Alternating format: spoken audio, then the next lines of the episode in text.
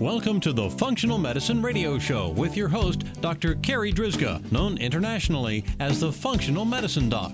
Dr. Carri is committed to helping patients find the root cause of their health problems and fixing the cause with natural treatments so they can feel normal again. Dr. Carri is the founder of Functional Medicine Ontario and is the author of the hit book Reclaim Your Energy and Feel Normal Again. Please welcome your host, Dr. Carri Drzyzga.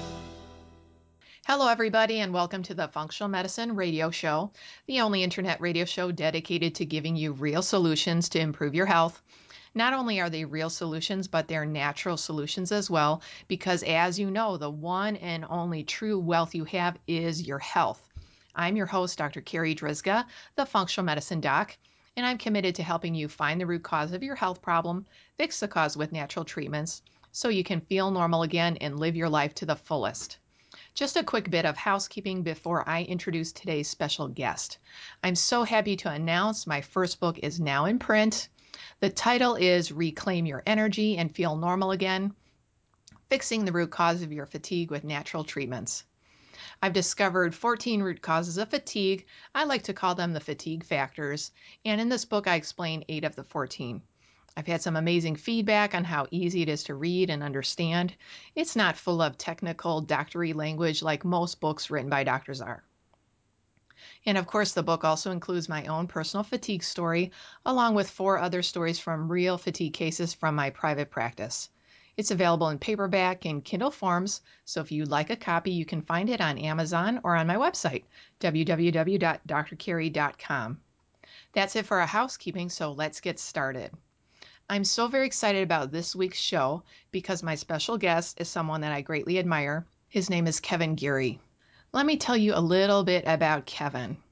Kevin is an integrative health coach, founder of Rebooted Body, and host of the Rebooted Body podcast.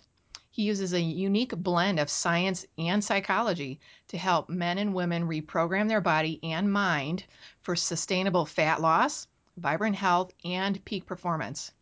He currently has clients in 23 different countries in his signature Total Body Reboot online program. Kevin, thank you so much for being my special guest today on this episode of the Functional Medicine Radio Show. Thank you for having me. I'm excited to be here.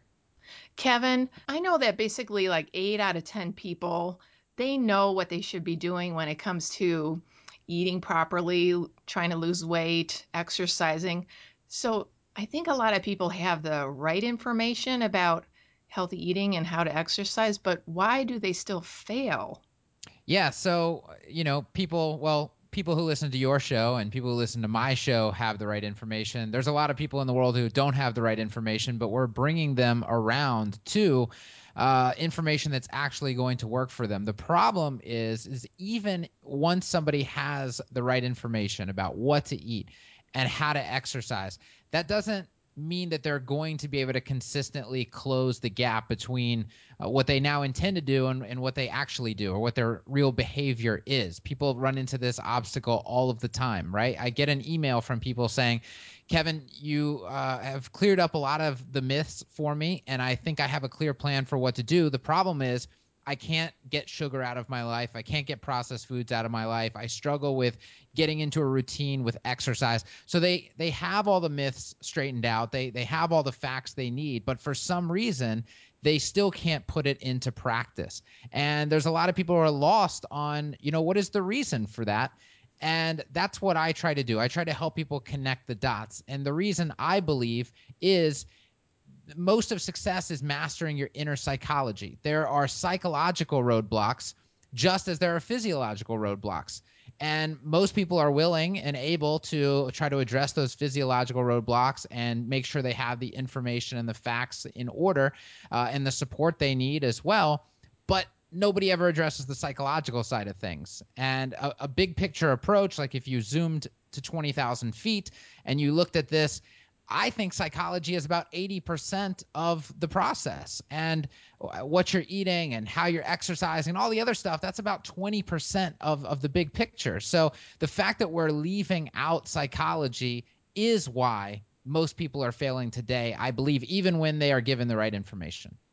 You know, Kevin, I couldn't agree more. I, I believe, just like you do, that the majority of it has to do with your mindset. And I'm no different than a lot of the people out there. I'll tell you a little bit about my story. I I did a seminar with uh, Dr. Tom O'Bryan, who's like the gluten guru, and in his seminar, you know, he was talking about you know everything that's bad about gluten.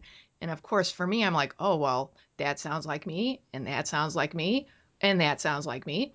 And so at the end of that day, I knew I needed to go off of gluten, but it took me about four years to actually get up the nerve to do it. And the biggest thing was it was a psychological hurdle in my head.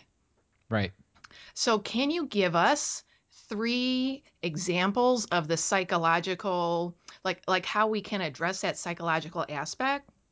Yeah, well, there's uh, so it's a really complicated topic, and uh, of course, I'm I'm writing a book called Triggered. It goes over the uh, nine or ten main triggers that people struggle with. Now, some of the triggers are physiological, and some are psychological. So when you're writing a book called Triggered, it helps to really make sure people understand, you know, we can't just cover the psychological things, obviously, because the facts and the information and the myths, all that stuff has to be sorted out as well. So, you know, your stool needs three legs to be able to stand.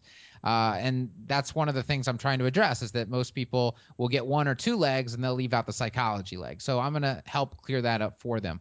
Uh, but to give you an example of like, we could do three of the the triggers.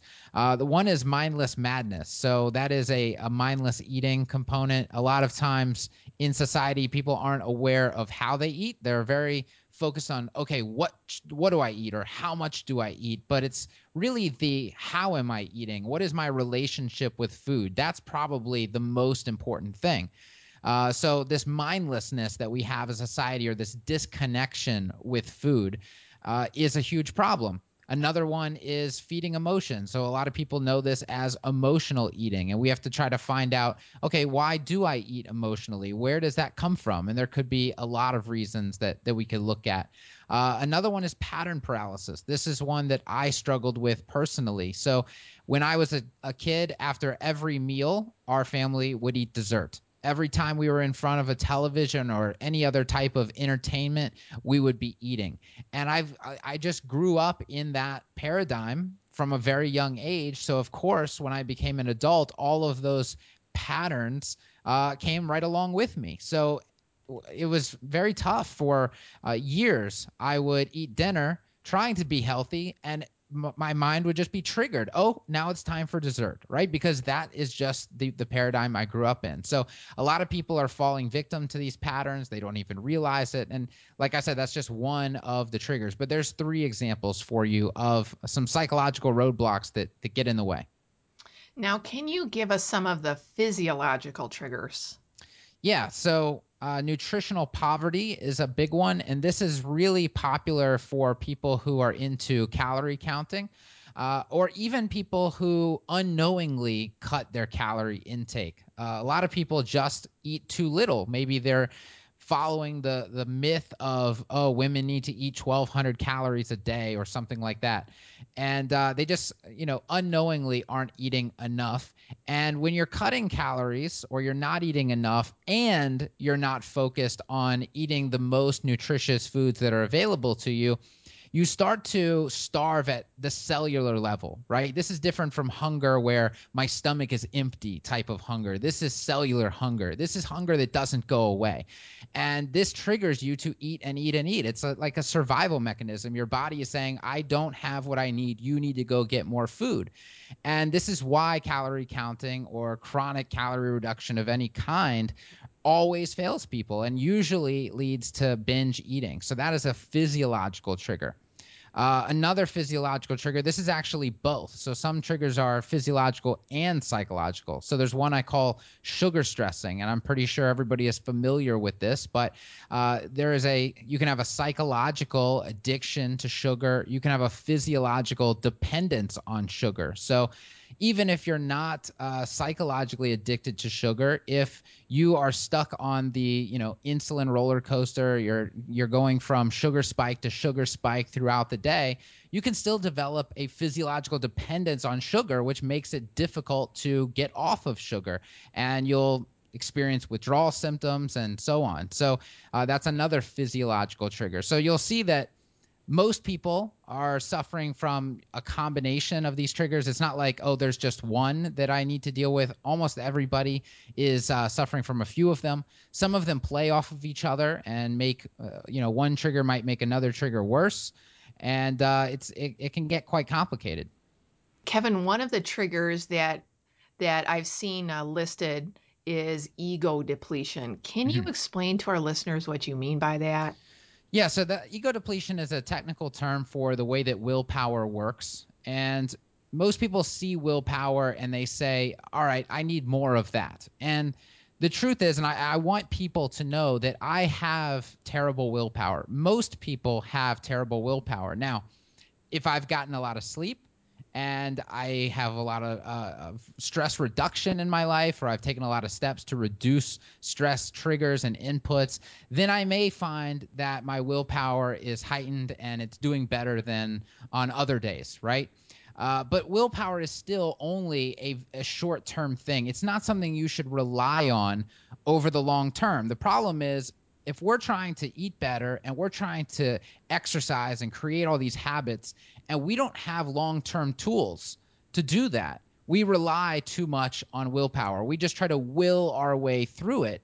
And willpower easily becomes depleted when you do that. It just doesn't it's it's not a tool that's available to you at all times especially if you're not sleeping well especially if you're stressed. So what happens is when your willpower gets depleted and you're still trying to use it, this restriction mindset of I just have to will my way through it, I just have to eat less, I just have to exercise more, I just have to do it regardless of how I feel, always ends in a binge, always ends in complete out of control behavior. That's what it looks like when willpower uh, fails, when you've tried to use it too much and just psychologically you're gassed and everything gives up and spirals out of control. So willpower while it is a effective short-term tool if you try to use it long-term actually becomes a trigger for disordered eating now as you were describing that that made me think of from a physiological standpoint so let let's give the example of cravings that a lot of people will have cravings for foods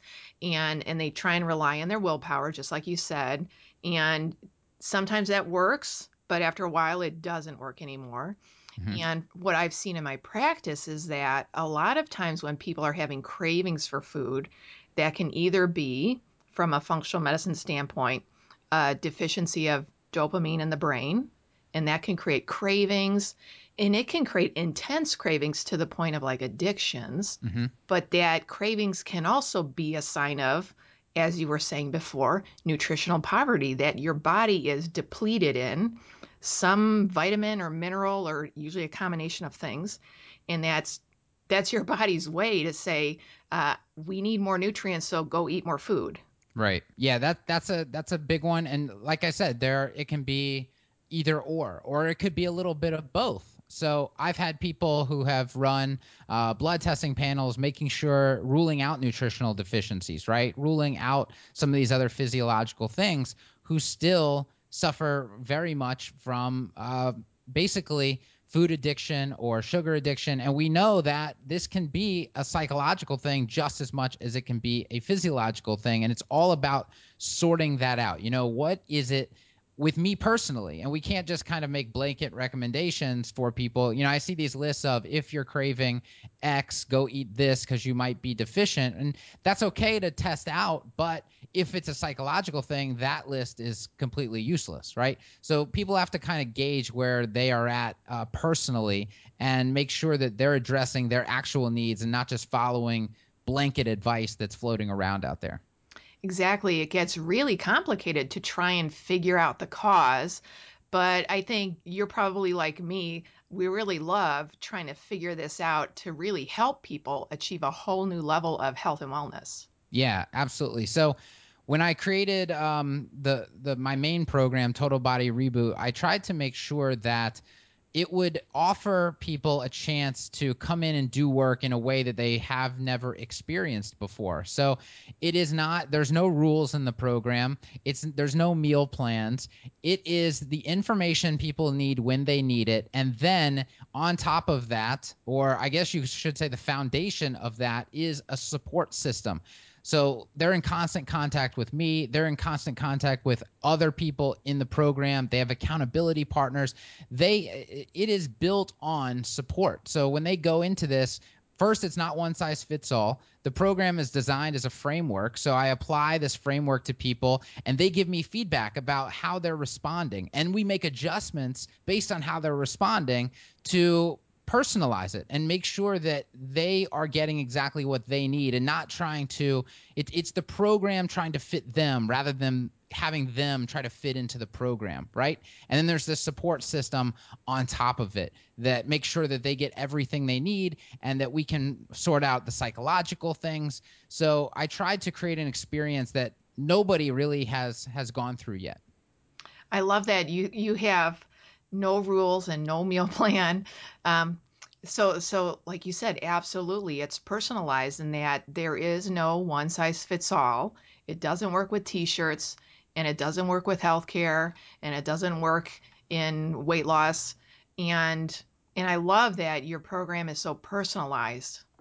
Yeah, and people have responded really well to it. I mean, I, I get all the time. First, when people first sign up, uh, there's a little question mark at the bottom of every page that they're on, and they can click that at any time. That's their connection to me. And people would just click it and say, wow, it's amazing. First of all, I haven't done anything yet, but it's amazing to just be able to click a button and have somebody right there for me.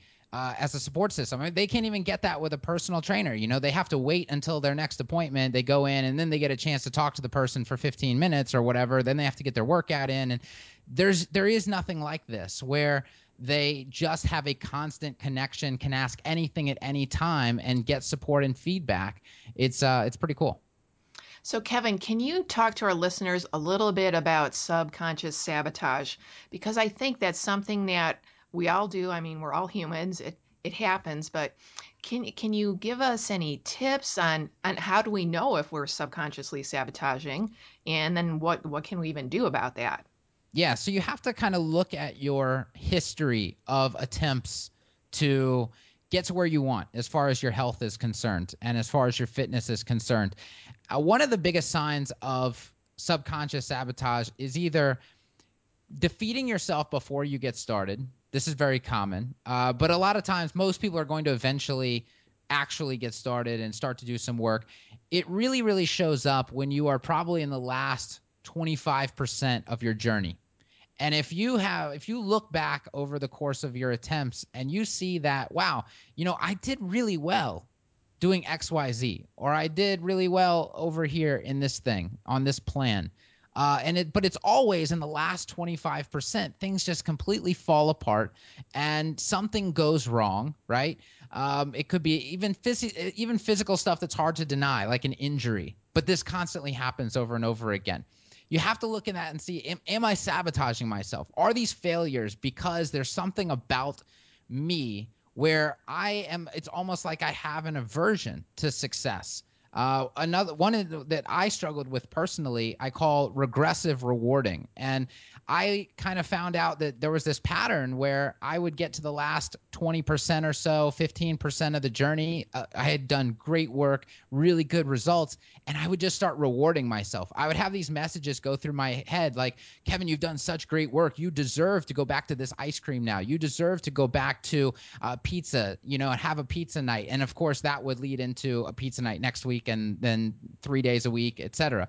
And it would be this uncontrollable outcome based on this rewarding behavior. And that is a form of subconscious sabotage that I had to deal with. There's a lot of different types of example of subconscious sabotage. That's one of them.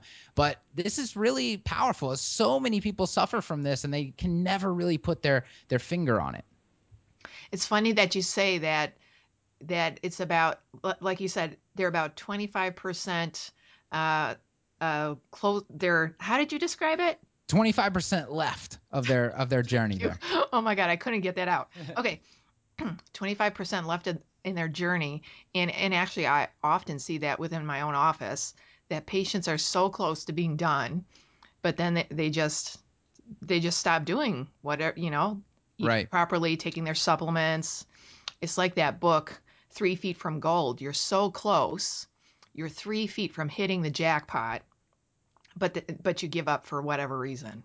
Right. There was a uh, a study done called the ACE, and I'm I'm doing a lot of work around this right now and and shedding a lot of light on it with my clients and such. But uh, it's called the ACE, Adverse Childhood Experiences uh, Study, and this study was born out of a weight loss clinic. Actually, it's being used in a ton of other uh, you know ways right now but it was born out of a weight loss clinic for obese patients not just for everybody but for severely obese people.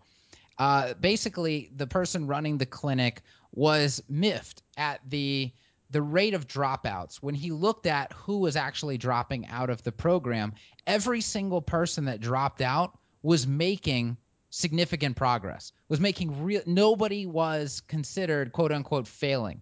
Everybody was doing really well yet they were quitting. And he wanted to know why. And he started looking at uh, basically how their adverse childhood experiences, which is where the name came from, affect their current behavior. And he found out that people were running away when they were successful because of these underlying psychological factors due to uh, adverse childhood experiences. So, adverse things uh, like child abuse or living with an addict, or you know, there's a there's a list of like ten different ones that are the main ones. Uh, but he found that out of these 10 questions, people were agreeing, these obese patients were agreeing with five or six or seven out of the 10. And if you kind of expand this to the general population, you would see that people who don't have disordered eating habits typically score very, very low, maybe one or two or zero. The more you score, the more that's directly correlated to your disordered eating. And uh, this this study has actually been expanded now into drug use and other areas of addiction. So very powerful and points to you know the psychological aspect being so important here. Absolutely. Now, let's switch gears a little bit and let's talk about the trigger called suspect sleep. Yes. Uh, so this is probably in in the U.S. at least, with everybody trying to cram as much productivity into the day as possible. This is probably one that most people are suffering from. Uh, but there's some interesting studies as well that have been done surrounding sleep and cravings. So I'll just give you one of them. Basically, actually, we'll do two of them because they're both really important. The first one is and these both deal with getting less than six hours of sleep per night. Uh, now, people would say, "Well, that's easy. I get se- I get more than six hours of sleep per night." But it's not about the time spent in the bed. It's about the quality of the sleep during those hours. So if you are in bed for eight hours, but you're tossing and tossing and turning, you may not be getting six quality hours. So if you are getting less than six quality hours of sleep, first of all, metabolically, after about three days of this, you're functioning like a type 2 diabetic. So when they look at blood glucose response and the ability to clear uh, sugar from the bloodstream and so on and so forth, you are metabolically uh, doing that job about as well as a type 2 diabetic when you are operating on two or three nights of low quality or low quantity sleep. Another study looked at as far as cravings are concerned, uh, leptin levels, which is your appetite suppressant hormone, down 20%, and your ghrelin levels, your hunger stimulating hormone, up 30%.